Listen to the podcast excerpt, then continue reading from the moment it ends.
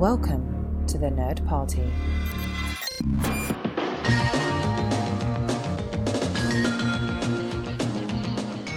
Welcome to Great Shot Kid, the podcast on the Nerd Party Network that looks at all of the aspects of filmmaking that often get overlooked. I'm John. And I'm Mike. And uh, before we get into our topic this week, of course, we're available at thenerdparty.com slash contact. You can drop us a line and you can reach out to us on the social networks at Join Nerd Party on Twitter, and you can find us, the Nerd Party, over on Facebook and the Nerd Party on Instagram.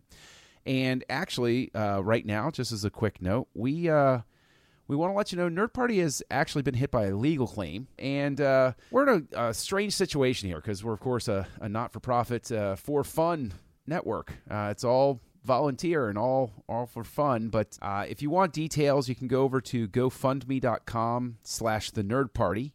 Uh, again, that's GoFundMe.com slash the Nerd Party. And you can go ahead and read more about it over there. But uh, if you enjoy uh, what we're doing here on the Nerd Party, we would appreciate greatly if you go over, check out that link.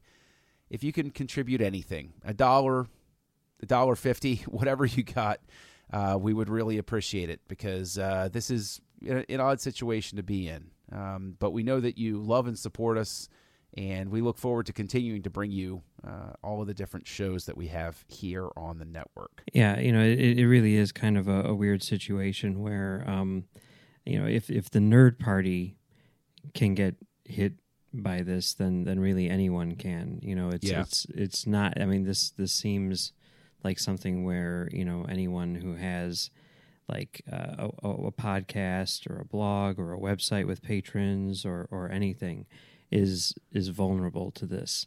And the fact that it just landed on the nerd nerd party is you know really kind of a bummer.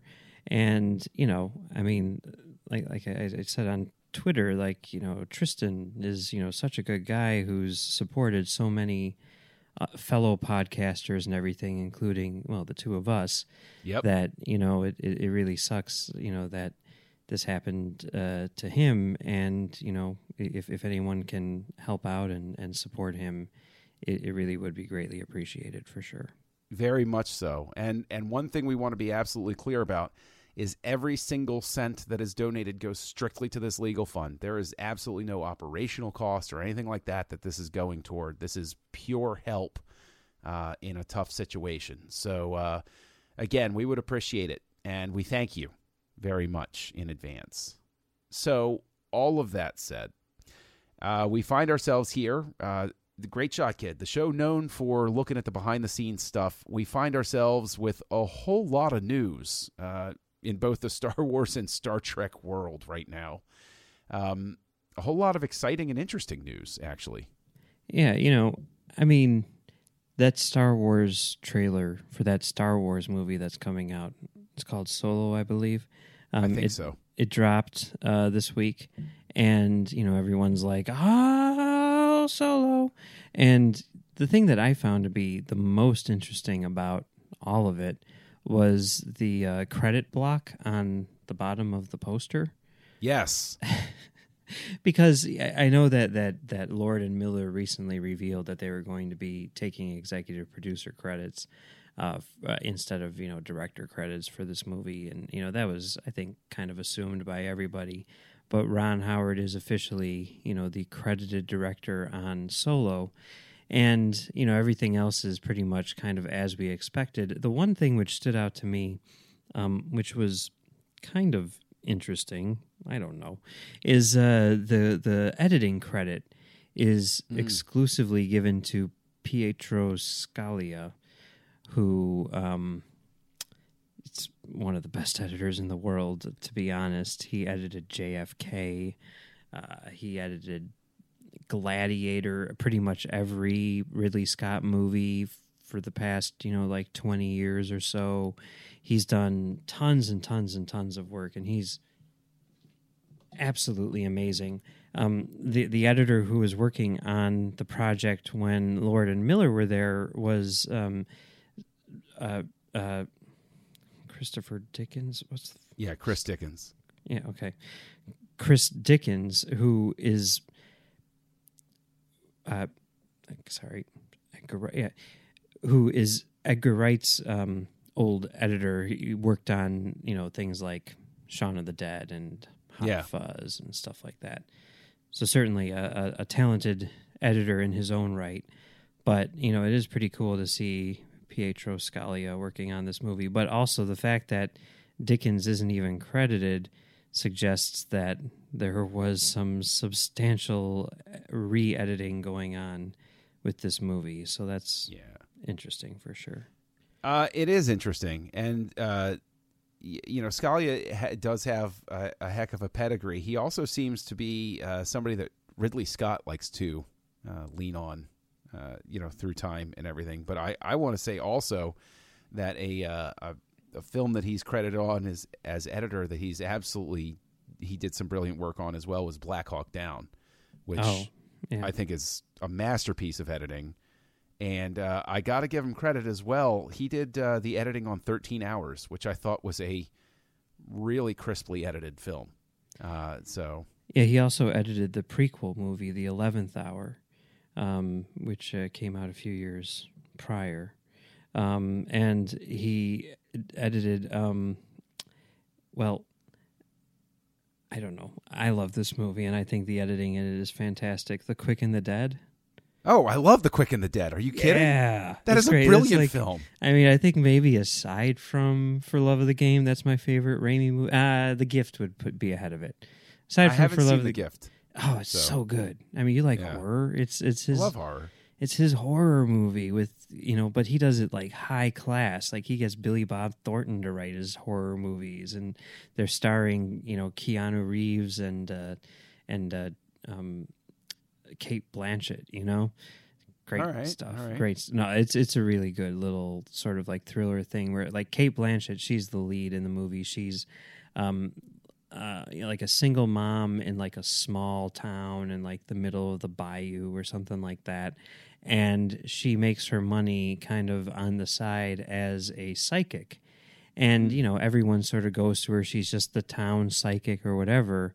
But there's some fairly substantial evidence that she actually is psychic, you know, and she can see these things. And then, you know, basically there's a murder in town and, you know, she's brought in to kind of like help with that and uncover some some really sort of like dark secrets. A great cast: Katie Holmes, Hilary Swank, Greg Kinnear. Um, uh, it, it's it's a great movie. To, to watch Oh, it. I'll uh, I'll have to add that to the queue uh, to try to make up for the fact that I wasted time watching Fantastic Beasts and where to find them. Oh, So I only made it a half an hour into that movie, to be honest. I got an older kid who's a uh, Potterhead, and so she was into it, and I was just sitting like I was. Wow, that was. But I, I'll I'll rent and watch The Gift, and maybe that'll that'll make up for it. But yeah, you know, I mean, doesn't it make sense though that a different editor would come in when a different director comes in? I mean, Howard is not going to be doing things at the same sort of flow. Like if if you're thinking about somebody who normally works with like Edgar Wright, there's a certain sort of flow and vibe, and I honestly don't think that uh, you know Ron Howard is going to be doing that. I mean, like you know, you usually see a movie like Shaun of the Dead. Um, or any Edgar Wright, and it's always got those, you know, the, the quick montage of, okay, we got to get ready, you know, click, click, click, click, click, like real quick stuff. I don't expect to see anything like that in a Ron Howard movie, you know? Yeah, I guess so. I guess the the thing that kind of surprises me about it though is that like, you know, Scalia hasn't really like worked with with Ron Howard before. Like I, I would almost imagine that Howard would bring on like someone who he's worked with extensively in the past so that he'd have that shorthand or whatever, you know. But I mean maybe maybe the people who he, he usually works with were busy because obviously there was a very quick turnaround on this. And and it is interesting that, you know, he did keep his cinematographer Bradford Young, but I I- you know- at it I, I want to I want to throw out there that I'm not actually terribly familiar with uh, Bradford Young's work. I haven't seen Arrival. Um, I actually haven't even seen Selma, much to my chagrin. But um, you know, which I you know I, I've heard nothing but great uh, great things about it. But man, the visuals in that trailer, they they they sang to me, man. Like I Uh, this I, I can say that I was starting to get sold on Solo. I liked the original trailers and stuff like that. I thought it was you know slick. I was like, okay, I'm interested. After this trailer, like this looks like something where I could turn off the sound and just look at the pictures, and uh, you know that's that's heaven to me. I, I'm all sold for that. Like I even think specifically because you know the image is going around. Every, you know everybody's got a screen cap of it of you know Han in the Falcon when he's saying 190 years old. Wow, you look great. But Mhm. like just the way that the like the blue washes are on him and and all of the instrument panels and everything and the way that it it just pops and even the shot of them standing outside uh, looking up at the falcon while the you know that there's the the sun behind the clouds and even that train sequence i mean i think about that train sequence looks visually to me a lot like captain america uh, the first avenger but Yeah. it speaks to me in the sense that i look at it and i'm like look at how far the effects i mean it's obvious to me with how good these effects look that they I, I can only imagine it was uh, there was a certain amount of ease. I don't want to say ease, but Ron Howard was able to say, "Well, the effects team has already gotten these things up to this certain point. I'm not going to change these sequences. Yeah. You know, we can just go ahead and do this, and then I'll shoot the stuff that I need to shoot that you know fills the gap between. Because I would expect the effect sequences in certain points to be like, er, oh, I don't know about that because you had to scrap it. But it's obvious to me, at least, looking at this stuff, he didn't like scrap whole effect sequences and reimagine them. He came at it very practically and said, "This is what we got. This is what we're going to shoot. This is what we still have." So, Yeah. yeah. yeah. I mean, for Bradford Young, I mean, the the movie which everyone will recommend is Arrival because that's what he got nom- nominated for an Oscar for and everything like that. And you know, certainly it's a pretty good movie. And I, I guess I wasn't overwhelmed by the cinematography in that movie. And you know, Selma, of course, you know, I, I, I would recommend that. That that's a, a great movie. But if you want kind of like a more hidden gem, which is a really solid movie, which you know doesn't get nearly as much credit, I would recommend A Most Violent Year, um, which is a, a movie starring Jessica Chastain and Oscar Isaac, um, and it's about sort of like this guy who's like trying to run like an honest business in sort of like a world where you know like the the mob and everyone sort of like controls everything. And it's it's just uh, it's a really interesting sort of you know like morality tale. But um, it, it's it's very very good and very well shot. And you can rent it for like 99 cents on Amazon Prime right now. So you know? Ooh, excellent. do it. Well, I, I definitely, uh, I, I think it's a testament to his talents that I see a trailer and I'm like, I want to see what else this guy has shot because I'm in love with how this movie looks so far. yeah Like, yeah I mean, just the shot of Lando sitting at the uh, the card table. You know, everything you heard about me, it's true. You know, like just that shot, I was like, wow, look at that. It's be- like, I mean, the thing is, like, it- it's like the reaction I had to the Rogue One trailer, where I was like, I have no idea if the movie's good, but that's it looks wonderful, Mhm. and you know, except for the stuff they reshot, it did, but I don't you know. know. I thought that stuff looked pretty good too. But I mean, this this I, I mean, I agree. Like it, it really seems like he's embracing the the the digitalness of it. You know, I mean, there's lots of times you run into a situation where you know movies are shot digitally, um, but you know made to look like they're shot on uh, film. But you know, this is shot digitally, and it looks fantastic. It was shot um, with the same camera that they used to shoot uh, Rogue One. Uh, it's also the same camera that they used to shoot that Avengers movie, but without the IMAX sticker on the side. So you know it's not officially an IMAX movie, but uh, yeah, as it's so I, I'm I'm sure it's going to look great. You know, so course. so wait a minute like but this keeps the trend going doesn't it? Because you pointed out uh, some time ago that the all of the episodes are going to be shot on film but so far we're two for two in terms of shooting digitally for the standalones. So it's that's kind of an odd flip there isn't it? I don't think it's really that odd when you think about it. I mean, these are the low budget ones, right? You know, I mean, the people directing the episodes, they can pretty much ask for anything they want and they get it.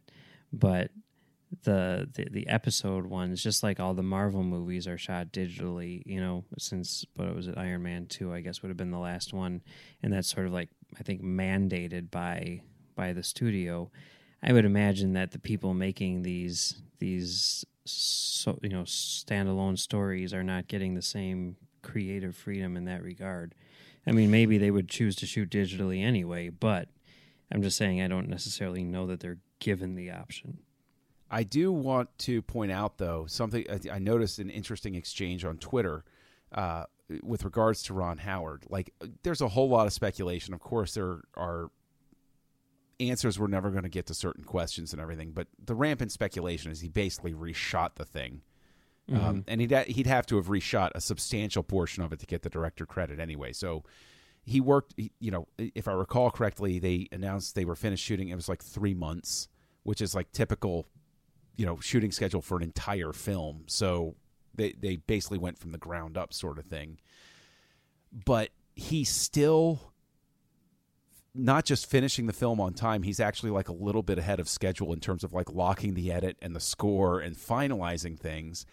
And what's so funny, and I think this probably speaks to the mission statement of like a lot of the conversations that we've had through time you know, he posts he posts this thing where he's like, month and a half to go, final edits locked, and I'm like, wow, hey, that's that's pretty awesome.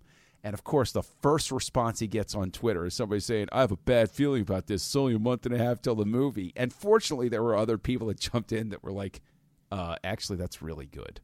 Yeah, you know, that's like, how it works today. I mean, before you needed all that extra time because you needed to make 2,000 physical prints. You know, now right. you don't have to do that and you know all of that is thanks in large part to George Lucas. Mm-hmm. Yeah, I remember like when uh, I guess it was Episode Two came out because that probably lines up with about right around the time that Men in Black Two came out, I think.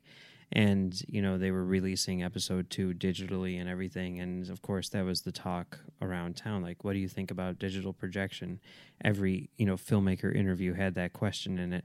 And uh, I remember seeing an interview with Barry Sonnenfeld where they asked him about it, and he's like, "Yeah, it's pretty cool because for one thing, you can keep on working on the movie up until the very end, you know, and give it to them and everything like that." And you know, um, it, it's true. You know, he, he also said like you could even do, you know, what what Lucas does and change the movie and then release you know that later on you know for you know a couple weeks later release a different version of the movie which hasn't yeah. really happened, but it very easily could.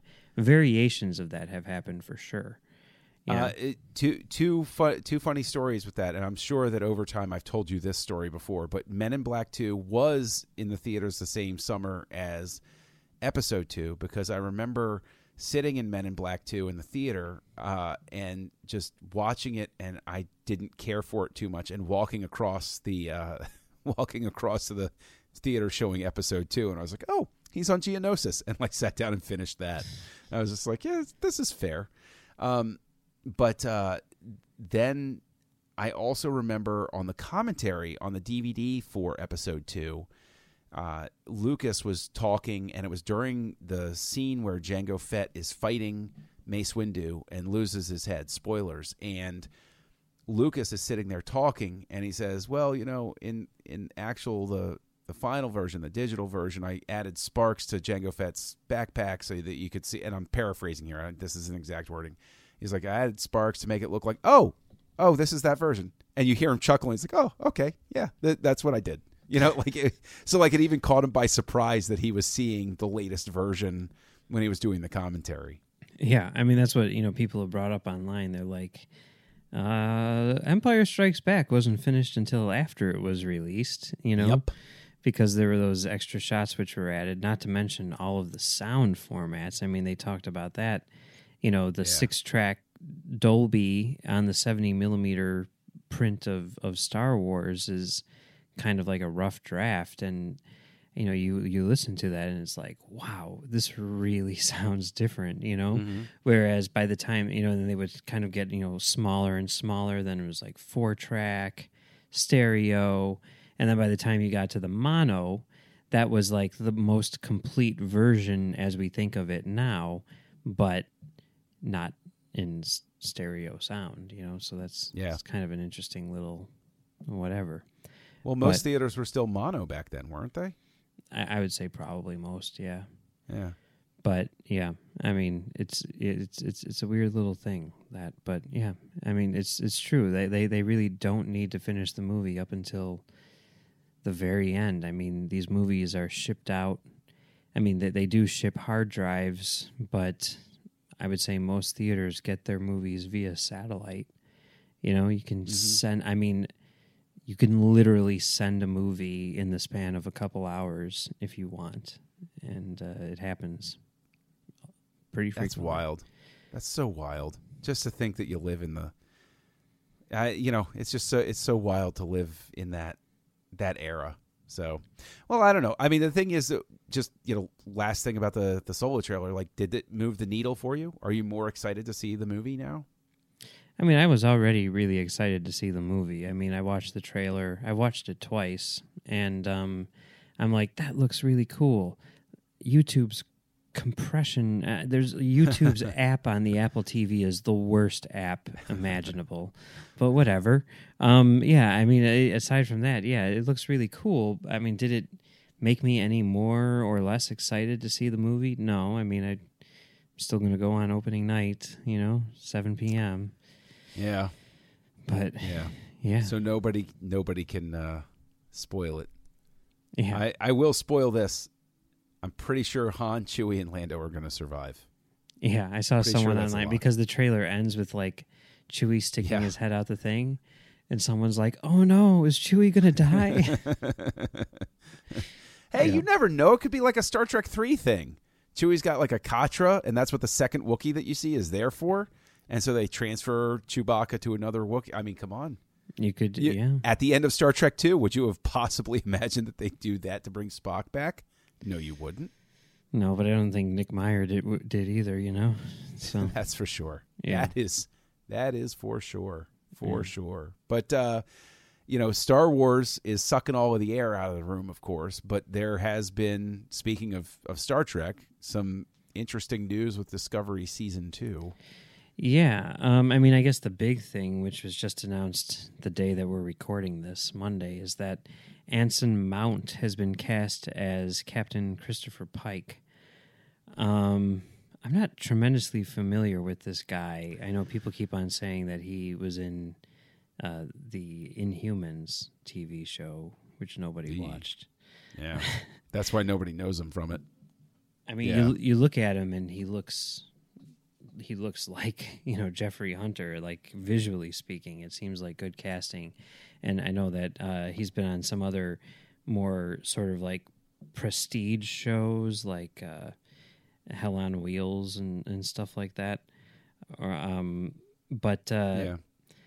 the you know whenever something like this happens especially when it comes to characters who I'm intimately familiar with I always like to sort of go back and look and see what the very first thing I saw them in was just Yeah. to kind of like I don't know to be like that guy that's the guy okay and the very first thing it's not the very first thing that I saw him in but the very first thing that I can kind of semi recall him being in is Crossroads, the the Britney Spears movie, Oh But- my which by the way was written by Shonda Rhimes. Everyone forgets that, but it was written by Shonda Rhimes. Um, wow. It that I love that movie so much. It Of course you do. it just cracks Of course me you up. do. I mean, I don't think it's very good. Um, I, I do think it's weird because it was kind of like produced by this like indie producer who had produced like th- this movie called Brother that was directed by Takeshi Kitano, starred Kitano and uh, um, Omar Epps. It's just beautiful, beautiful masterpiece of a movie which no one ever talks about ever, which is just sad. But if you want to, if you want to just cry your eyes out while watching a uh, super bloody, like X-rated yakuza movie, and just you know, bawl over the the you know, e- emotional attachment between these two guys the, who become brothers. I mean, yeah, check out Brother. It's fantastic, fantastic. That is a really interesting statement. It's it, it's so. I mean, it, it is so quiet. It's like this quiet little character drama about friendship with these punctuations of like extreme violence and it's uh, it's it's a masterpiece so like so extreme that it's is this like bone tomahawk extreme no sort of it, violence it's, it's not like it's nothing you're not going to be like oh my god i've never seen anything like this before. There were like a couple of like it's it's basically r rated you know your typical sort of like you know gangster movie violence but the, it got like uh, an nc-17 originally. They had to like trim a few shots. Uh, the one that i remember is like there's a shot where like they like break like chopsticks in half and like stick them up a dude's nose and then like shove Ah. it uh, you know Ah. but but it's it's but it's not like you know oh and watch as we do it's more like a you know palm to the nose kind of thing oh so it's it's more like a uh, last boy scout if you touch me again i'll kill you and then he jams the guy's nose up in his face Yeah, it, it's honestly not Okay. not even nearly as as graphic or disturbing as the um, disappearing pencil in Dark Knight, but it's something along those lines. But it, in the uh, American version, like when they do that, instead of like actually seeing like the dude get punched in the nose, it like cuts to red. You know, like oh, ah, and that kind of Yeah. thing. Anyway. okay um, but but it's it's it's it's a very good movie. I highly highly highly recommend it. And Okay. um, yeah, Takeshi Kitano, such a good actor. His presence in that movie is awesome. He's got because like he's so still, like he doesn't he doesn't move, he doesn't react or anything like that. And yet there's this thing about him which is like really interesting because he was in like a motorcycle crash and he he had some sort of like nerve damage. So he's got this little like eye twitch. So like he'll be sitting perfectly still, but then like his eye twitches just randomly every once in a while. And it's such a like an interesting character trait. You know, I think he's really sort of like come to exploit that like later on in his career, like in terms of his performances and stuff like that. But it's I don't know. He, it's so good. I mean, you're selling me on it. You, you give me a, you give me three things to put on the queue. So you know, there you go. Put that one at the top. That that movie's awesome. That's at the top. Okay. Yeah, but uh, what were we talking about? Oh yeah, okay. So so producer of that also produced Crossroads with Britney Spears, which also stars Anson Mount as I believe the love interest, but I could be wrong about that. I'm not 100 percent positive. I have to go back and check. Anyway, I'm gonna have to So- watch Crossroads now. and see. Uh, uh, have to. Yeah, I think. Uh, so. you know, uh, so but but here's the thing. Here's the thing that I'm thinking of. Right with, with Anson Mount, isn't he? I mean, uh, he's not stepping into the same sort of trap that I guess Alden Ehrenreich is about to. You know, the wood chipper that Ehrenreich is about to go into. You're not Harrison Ford. yeah, This isn't as charged as uh, you're not Jeffrey Hunter because Jeffrey Hunter's pilot wasn't seen for like decades, and then you know Christopher Pike, the way most people think of him, you know, beep beep, right. you know that that's all they think of. and Um, and and also you know he has the advantage of coming after Bruce Greenwood, so people have already Mm, seen a reinterpretation of of Captain Pike. what did you think of, of Greenwood's Pike? I don't know. I don't know if we've ever talked about that. Do you think that? Uh, I mean, again, like, isn't Pike sort of just a blank canvas at this point? Does it really matter what right. they do? I mean, they could have done anything with him, and, and I love what they did there because they took what Pike is on a sort of metaphorical level, you know, which is the the predecessor to Kirk, right? He's Yeah. he's uh, sort of like the, the the Kirk's dad in a sense, right? And here they made him Kirk's dad in a sense, right? Because because I mean, you could do anything you wanted to with the character, and they're like, well, let's do this. Let's actually make these two characters connected, and you know, pass the torch in that way that we can because we need that type of character in this story in order to tell the story of Kirk. We could just make up a guy, or we could use this guy from the canon. And that's what they did. They used the guy from the canon, and I think it worked really well. So I liked it a lot. And Okay. Bruce Greenwood is awesome in everything. Yeah, no, I, I think he's a great actor. I actually, uh, uh, an overlooked performance of his because nobody saw it was um, Thirteen Days. I think is the name of it. The one about Yeah. the Cuban Missile Crisis. The sequel Yeah. to 13 Hours, yes. uh, yeah, no, because he was uh, JFK in that. He was really good. Yeah, that was a really good movie. Yeah, it was. It was. I, I remember everybody ragging on Costner for his uh, on again, off. I mean, the guy should just stay clear of accents. Let's be honest. Um, but uh, that's a, that a lot of people have forgotten about that. hmm I remember seeing that in the theater too. Yeah, I, was remember. really good. I remember looking forward to it, and like we were supposed to get the print on like this this night or whatever, and they usually like dropped off the prints at like ten o'clock at night, you know. And I was sitting there waiting, waiting, waiting for this print to show up so I could put, build it and watch it, and it just wasn't showing up, and I was like, "Screw this!" Like at, at like midnight, I'm like, "Screw this! I'm leaving." And I went upstairs to get my jacket and everything, and I'm walking out the door, and then the guy drops it off. I'm like, too late, too late. I have to wait till tomorrow. I don't know why, but that's what I remember most about 13 hours. That that and the sequences that went to black and white for no apparent reason. That I remember too. Uh, it's, wasn't that supposed to be like that meant they were realer or like documented? I, maybe maybe I'm wrong because I, don't always know. interpret that when it goes to black and white, it's like uh, unless it's Oliver Stone, you know, this is ver- verifiably a thing that happened, and everything else in color is like our dramatic interpretation of it or something like Hmm, that. It's interesting. I'll have to watch it again and see if that's what it was. Yeah, that makes Yeah. sense.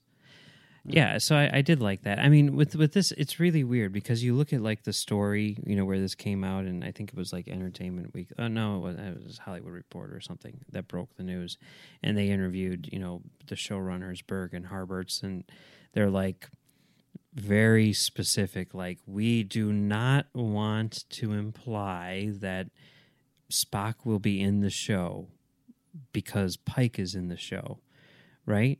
But they say like, well, this is going to deal with you know the fact that Burnham's you know stepbrother is is Spock, and but then they they say in there they're like, we're definitely not casting Spock, and they say Leonard Nimoy's performance and Zachary Quinto's performance are so they're so iconic that the last thing we would want to do is try to cast that role. So all of that to me suggests like they are not going to have a new Spock in this, right? But I mm-hmm. do not see how they can tell this story without Spock, right? But I hmm. cannot see them casting Zachary Quinto in this role because that would be a little weird, right? So here's my big theory. You heard it here first. All right. They're going to Trials and Tribble-ations it. And Spock will be in this show and he will be played by Leonard Nimoy. What do you think fan reaction is going to be? I think they'll love it. You think so? I think there will be a subset which will be like, this is disrespectful to this man. He died without seeing Star Trek Discovery, and had he lived, he would hate it because uh, the Klingons have foreheads. But that's going to be a small group of people. Okay. I, I'll be interested. I don't think that that is a bad guess. I really don't. Um, I really don't. I personally wish that they would, uh, you know, if they got Burnham, I personally wish that they would bring Sybok in. Uh, that would be pretty cool. Uh, that'll Uh, be but I- season three. Yeah, se- season three. But don't you see a danger here? Like, I, I guess this was this was my big complaint with like the the season finale of Star Trek Discovery, season one, was having the Enterprise show up. I felt like they had spent a season fighting for their own identity, and now they're going to have a second season that it's going to be the Enterprise show again. I don't think they were fighting for their own identity. I think they were establishing their own identity. You know, I mean, it, just like any of the other shows did. But but I also think that if you're going to tell a story in this universe, it only makes sense to utilize the things at your disposal. So for them to say, "Hey, you know, here's Enterprise, which is we we all know is flying around, which we all know, you know, has Spock on it, and we've got Sarek and Burnham on here. It's weird to not have that. It's weird for it to always be, which I guess this is the other option. They're going to be like, uh, Spock on board? Oh, yeah. Well, he's, you know, I mean, it's his off day. You know, in the bathroom. that I, I, that's what I hope they don't do. You know, well, they can't have Bones because at this point Bones hasn't been assigned. No, No. no wait, no Bones. no, he's Bo- not on there. It, it, it no, but I thought, but I thought Bones predates Kirk, doesn't he? No, because I think there's another um, doctor in Where No Man Has Gone Before. So, Okay, see, the reason I'm thinking he predates Kirk is because in Star Trek Six, the amount of time he says he's been serving as Doctor on the Enterprise, I think is like technically longer than Kirk's command of it. I don't you I don't have my original series to then. I don't have my my Star Trek chronology in front of me right now, but I'm pretty sure that that Bones comes on later. Uh, but I mean, I, I I wouldn't be surprised if we see Lieutenant Jose Tyler, and I, I I wouldn't be at all surprised if we see number one. Right? I'd be surprised if we don't see. I think we need to. Yeah. Yeah. So, so that could be interesting, and and well, yeah, it, it could also be interesting in that, you know, in David Mack's book, which is you know, soft canon, I guess. Uh, th- they've all met each other already, so at least you know Burnham and Saru have. So that's kind of an interesting little thing. So I, I don't know.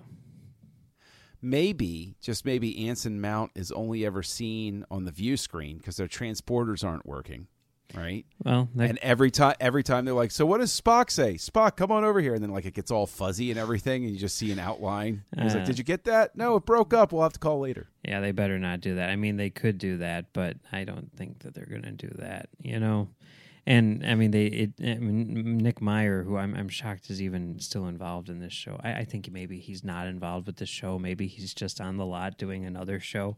But he's well, his dog at the very least has said like, "Oh yeah, we're." You know, it'd be dumb of us to, you know, it's it would be hard for us to show the Enterprise without, you know, sets or something like that. You know, I mean, he implied that that they are building sets for the show or she she stella stella the star trek dog implied that they are building enterprise sets and, and things like that you know i mean they've obviously thought about the whole costume situation and everything Eh, it's gonna be weird but i'm looking forward to it Okay, because because I'm obsessed with doing like the you know the comparison with Solo. I mean, Solo undoubtedly has more freedom in terms of like how fast and loose it can be with like costumes and changes. Why do you think it is that Star Wars fans seem to be more open to the idea of you know the the Falcon looking different and this looking different and the you know uh Lando being played by a different person and Han being played by a different person and then but then we get into this territory where Bergen Harberts have to be like we swear to god there isn't going to be a recasting of Spock. Like why can't people just be like yeah obviously they have to recast Spock. Quinto isn't going to do it anymore and he's probably too old for it by this point you know for this time period or whatever. And we you know Leonard Nimoy can't do it so. It's it's a. I mean you could get quinto to do it, it, it i like i did the math and it's something like a i want to say like a nine year difference which is not that you know No, it's, it's borderline but it's not not terrible. But um I, I i think a lot of it has to do with the prequels and the fact that you know they recast obi-wan in that and that kind of like set the precedent. Because like i wonder if they would do that. Like if if that hadn't been because you know sometimes you know you forget about that and you think like oh are they gonna are they gonna recast han solo like can you do that And it's like, yeah, you can because they did it with Obi Wan, you know, twenty years ago or whatever. So I I think that that's kind of part of it. Um, I think also there's sort of a, a side to it where it's like, um, Star Wars fans sort of are have a much sort of like wider scope in terms of their fandom and the casual Star Wars fans are not going to care about things like that whereas Star Trek is more focused in terms of its intensity and you know you are going to get a larger percentage of people who are upset with that than you would with Star Wars. Is there such a thing as a casual Star Trek fan anymore? Yeah, I know a few. Yeah. I guess I am. I would count as that, yeah. Sure. Yeah, I mean you didn't you weren't there watching every single episode of Discovery as it dropped, you know? Uh, no, because I don't think that was possible for me. Um, But even if it various was technical reasons. but even if it was, you wouldn't do that. I know you No, wouldn't think- because when it, it, it did become technically possible That's for you, true. you didn't do that, you know? That's true. That is true. No, that's fair. Okay, so I'm a casual Star Trek fan. So I wouldn't. I mean, I don't get uh, recast Spock. I mean, seriously, if you're gonna do it, just go whole hog, man. Just go nuts for it. Yeah, I wouldn't have any problem with them recasting Spock. I mean, I, I do think that from the beginning they should have had, you know, Ben Cross as, you know, Sarek and Bruce Greenwood as, you know, Pike and everything like that.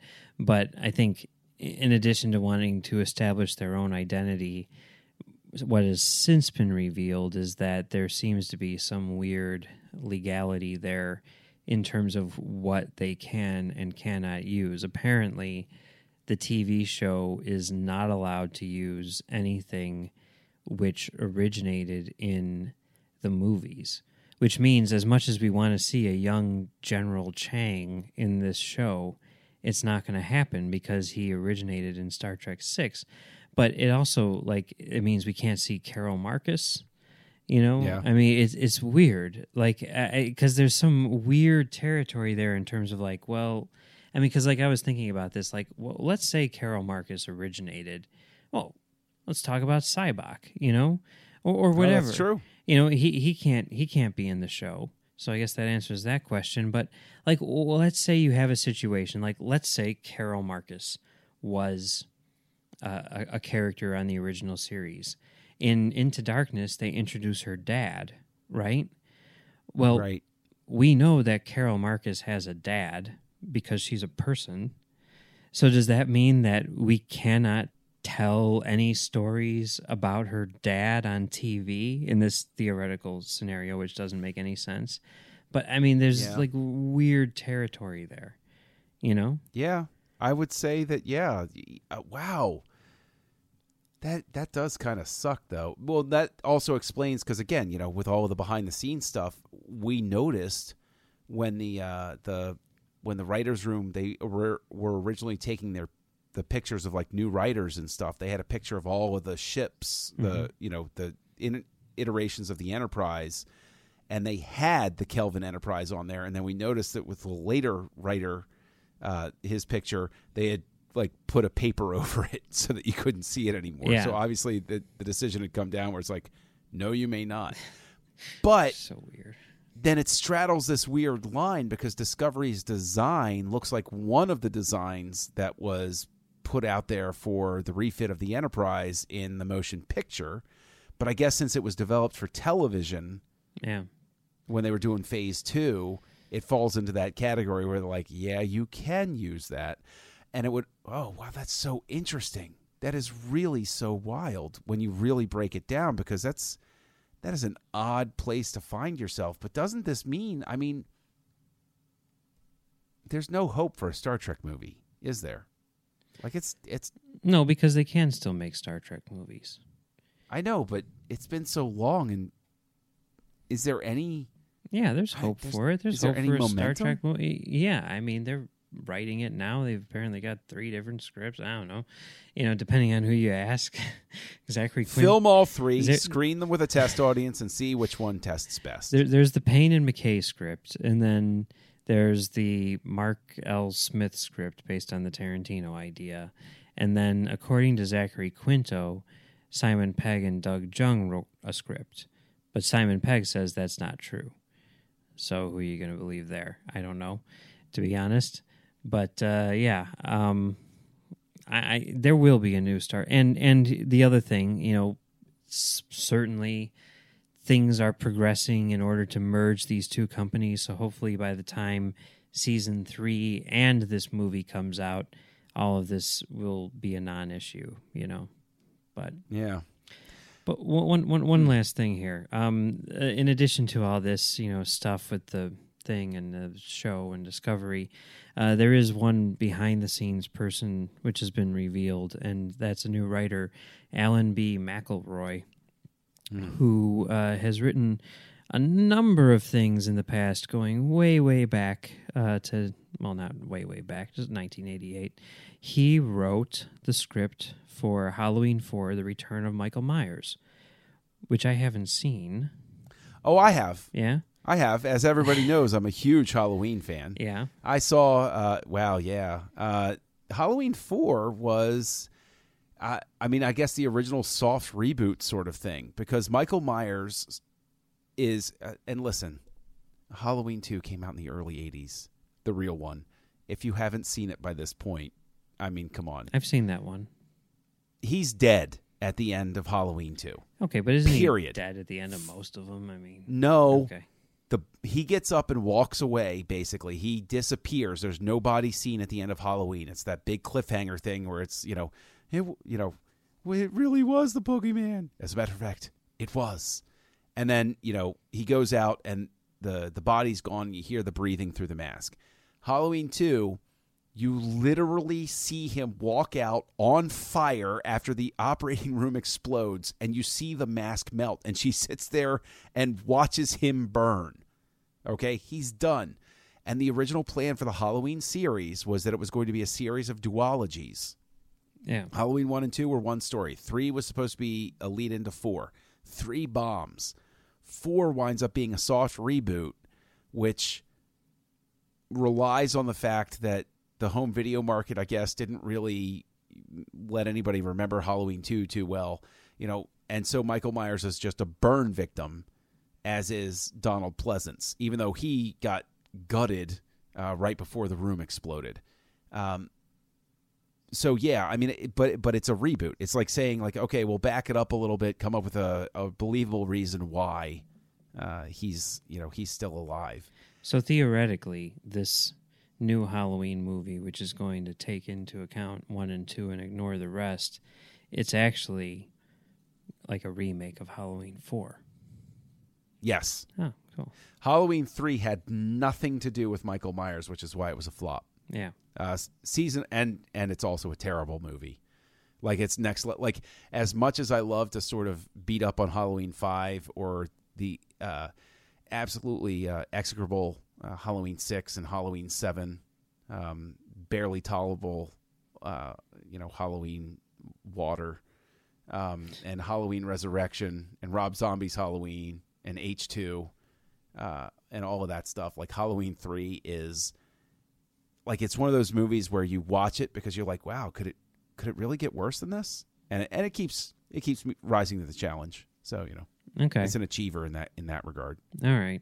I you know, I, I I need to watch all the Halloween movies uh, before this new one comes out. You know, because I've only seen one, two, and then uh, H two O on up.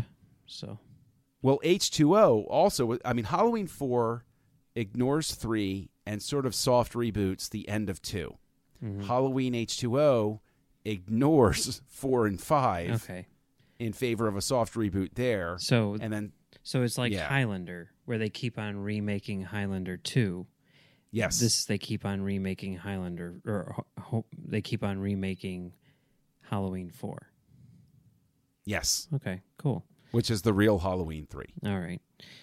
So McElroy, he's written a number of other things uh, which are you know somewhat noteworthy, including, um, well, the Left Behind movie with Kirk Cameron. That's exciting. Uh, Ballistic Ecks versus Sever, which hey, I know at the time everyone was like, "This is one of the worst movies ever made." That's not true. That's actually not a bad movie. I recommend Ballistic Ecks versus Sever. I'm the only one, but I recommend it. Okay. Um, he he he wrote Wrong Turn, uh, which I haven't seen, but I know is, is very popular, and he also wrote The Marine, which I haven't seen, but I know is very popular. And he, he wrote uh, a movie called The Perfect Guy, which I did see, which I liked. It's very much sort of like in that. Who does that star? It stars um, uh, Sanaa Lathan, or Lathan, uh, the the woman from uh, A- AVP. Um, ah, okay. yeah, and, Yes. and Michael Ealy and Morris Chestnut, where like you know, there's like a, a guy starts dating a woman, and then like his her, her ex girl boyfriend comes around and is like terrorized. It's it's it's weird, but it's fun. It's it's one of those those fun crazy movies. Um, he, he he was a writer on the Vampire Diaries, and most noteworthy, in my opinion, he wrote not only the Spawn movie from 1997, but also he created the Spawn animated series on HBO from 1997, which is a really good show. Yes, it is. The animated show was great. I would love to talk to him about the movie Spawn. I, I, I, mean, love to pick his brain about The- that one the- or Halloween Four. I mean, honestly, to talk to the writer of Halloween Four, like you know, thirteen-year-old John is like, yeah, I want to talk to that guy like right now. I'd want to talk to him about the animated s- series Spawn because that that show is really really good. I I, I was just because it's on Amazon Prime or whatever, so I was just watching the first episode before we started recording. It's got this gr- if if nothing else, rewatch that first episode because it's got this introduction by. Todd McFarlane, where he's like sitting there in like his dark, Mhm. like moonlit, you know, artist studio, like inking pages of comic books, and he's like, "What would you do if you're you were about to die, and then the devil comes and says you can live, but you're going to be his agent? You you can't stop to think about it. What would you What would you say?" Well, I hope you would think about it because, like, this character in our show didn't think about it, and now he's Spawn. So there you go.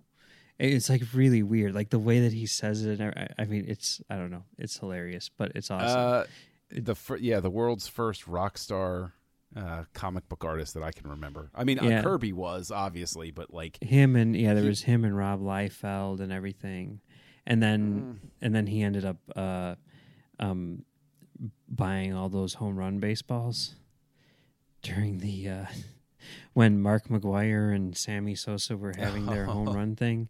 There was like did he? I didn't know yeah, that. there was there was like an anonymous uh, an, an anonymous buyer of like all of these balls, and then it was revealed like a few months later that it was Todd McFarlane, and he was calling the uh, his his collection the McFarlane collection, and when. Because everything is like McFarlane toys, McFarlane, Yeah. co- you know, so he called it the McFarlane collection. But to his defense, in the press conference, he's like, I thought that that was a better name than the guy who has more money than brains collection. so yeah, apparently he's a, he's a really big baseball fan. That's why like McFarlane Toys does the uh, the baseball figures and stuff too. So anyway, Well, I mean, McFarlane Toys is those figures are pretty fantastic. yeah, Uh, they really are. they're good. Um, yeah, and and you know they're doing uh, a line of well Star Trek in general, but you know Discovery in particular.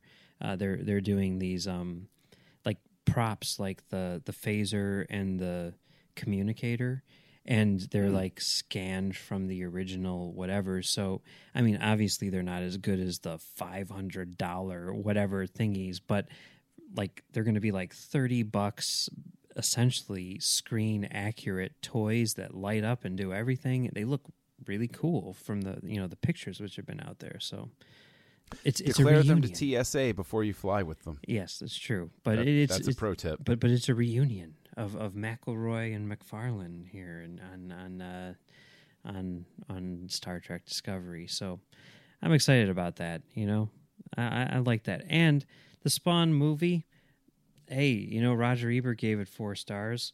Um, He did? oh yeah, he loved that movie. He's like, this is this is the comic book movie for adults that we've been waiting for.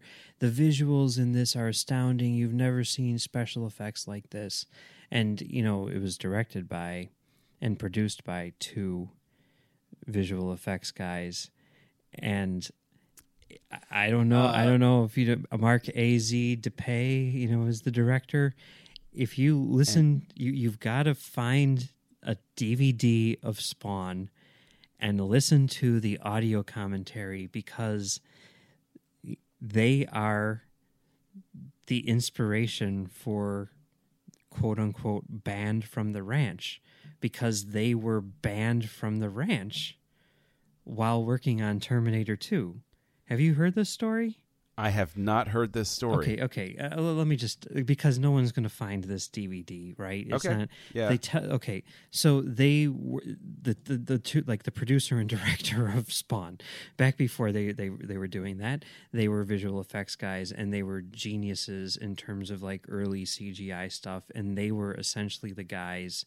I could be getting some of this wrong because it's been like 20 years since I've heard this commentary, but they were essentially the guys who were doing the liquid metal stuff in T2, right? Okay. So it's T2, it's a huge production. They're the only guys in the world who can do it. They're basically spending 24 hours a day, seven days a week at ILM, and they're there in the middle of the night, one weekend, and they're burned out, and they're like, oh, we need a break. What should we do? Let's go break into George Lucas's office. And they do, and they get caught and basically they're in a position where they're like we can't fire you because you're literally the only people in the world who can do this job however you're banned from the ranch and that's how that mm, that Wow. production company got the name and then they got to make spawn so there you go Oh, wow. See, the thing is, that sort of kills me on several levels because, oh, that just hurts. I mean, why, why would you, why, what, what decision making process occurs in your brain where you're like, I mean, I guess you really got to be burned out where you're just like, you're just at your wits' end sort of thing. But i'm guessing they were Man. all probably like super young at the time too right and probably not making the best life choices. I don't know. Let's see. This guy, he was born in 1956. T2 came out in 1991. So he Yeah. was like 25 years old. Would that be right? No, he was 35 years old. All right. you, you know better. There goes that theory. Okay. Never mind. Yeah, no, you- you're you're like if you're telling me he's oh he's like 19 years old, real whiz kid. I'm like ah he's a dumb kid. I know how stupid I was at 19, but I, even I like Yeah, you don't, I you I've- go I continue to make bad decisions through my life, but like no, no matter how how weird life has been, by the time I was 35, I was I would have had the wherewithal to be like, okay, there are several gateways to this process here. It's not like it was easy to to do, but whatever. I you know, at least they have a claim to fame, I guess. Because but wasn't one of the um it was Steve Spaz Williams that was uh the effects lead on Spawn, Yeah. wasn't he? I, I think Because he was also the effects lead on adding Jabba uh, to the special edition Oh. in '97. there you go. And I remember seeing the interview with him, and it used to drive me nuts because he'd say Jabba, and I was like, "No, no, pronounce the name right." But yes, I don't know, you know, and and I, I, I like I said, I'm probably getting some of those details wrong because it was a long time ago. But uh, it's on the it's on the DVD. That's where they tell the story. So go check out Wow. that DVD. It's the best thing on the DVD by far. So and that statement includes the The movie, yeah. in question For sure. Yeah, yeah. Yes, for sure. Although I like the movie, it's not bad. So Uh, you know, I remember when it came out, there was a lot of hype with it, and I remember my friends being very evenly split. And I remember being, you know, Pollyanna positive about it. and then seeing it a second time, and I was like, yeah, no, I can't.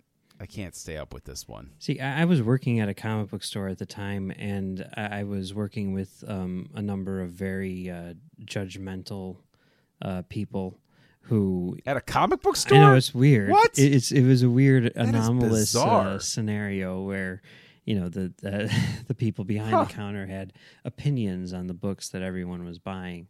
But even though Hmm. Spawn was like the biggest comic in the world, and we were selling two billion copies a, a month, uh, the people who I worked with, who are all older than me, and and really sort of had an impact on me in terms of my tastes, uh, they were violently opposed to Spawn and Todd McFarlane in general, and thought that you know all of his work was terrible, and that Spawn was a, a, a crappy character and everything.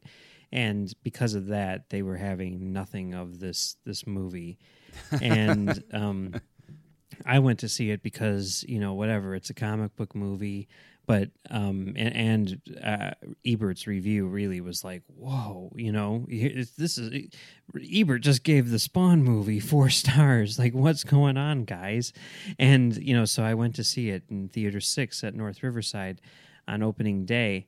And uh I liked it, but it was like one of those things where I think I was so hyped going into it, and I was kind of like brainwashed by Roger Ebert saying that it was a four star movie. That when I saw it, I wasn't like, "Oh God, what's wrong with you, Roger Ebert?" I was like, I admire the things that Roger Ebert is talking about in his review, but with sort of like zero passion behind it, you know. Right. Uh, this the show, on the other hand, I thought was great. So Oh yeah, I thought the show was brilliant. Show, I, I think the show is great, and I, and the thing is, I think there's a very important line to tread too. Is, you know, uh, just because you wrote the script for a film doesn't mean it turned out the way that you thought it was going to. Yeah. Which is why I'd love to sit down and pick his brain to be like, what was it like to write the script for Spawn Mhm. and see where it went? Yeah. You know, like what cuts did they make? yeah, Uh, what changes? yeah, for sure, for sure. Yeah. Yeah, well, Yeah. now I'm going to go back and, and I think I think now's the time to go back and listen to that commentary, and I'll tell you what, what I what I'm misremembering from 20 years ago next week. Uh, That sounds that sounds very good, and I think actually we need to add to the docket um, Halloween. Yeah, I really the the Halloween series because I am dying to get your reactions to them. Yeah. Because this was you got to keep in mind the Halloween series had a tremendous impact on my formation as a human being. So It- you, Yeah, you, you could say that it shaped you. I could say that. Okay, I really could say All that. right. Yes. I, I, it, the uh, for for me, I mean, I, I will say this: out of the one, two, three, four, five, six Halloween movies that I've seen, um, by far the best one is the Rob Zombie remake. I don't think there's really anyone who would even debate that. So You'd be surprised. Oh. There, there. You know somebody who would debate that, Mike, Okay. and I think that's a debate we can look forward to having. You think? You think I got animated about Maz Kanata? Wait until you hear me talk about Rob Zombie's remake of Halloween. okay, all right, Yeah, yeah, sounds good. yeah. So uh, you know that is. Uh, you know, if anybody wants to uh, come at you and tell you to watch any other horror franchises or anything like that, where can they find you online? You can find me on Twitter at Mumbles3K, and you can also find me on a new podcast called Film Damage over at filmdamagepod.com, where we talk about movies from the perspective of film projection. And we have a, yeah, Oh, never mind. Yeah, check it out. It's a good show, and people should listen to it. Yeah, yeah. Yeah.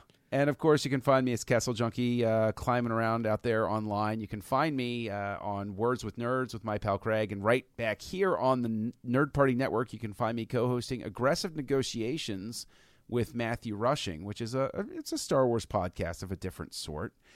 And of course, just a gentle reminder: uh, if you can help us, go on over to GoFundMe.com/slash The Nerd Party, and uh, you know, if you if you can pitch in a couple of bucks to help us out with this legal problem, that'd be really appreciated. But thank you very much for joining us here on Great shot, kid, and we'll see you next time.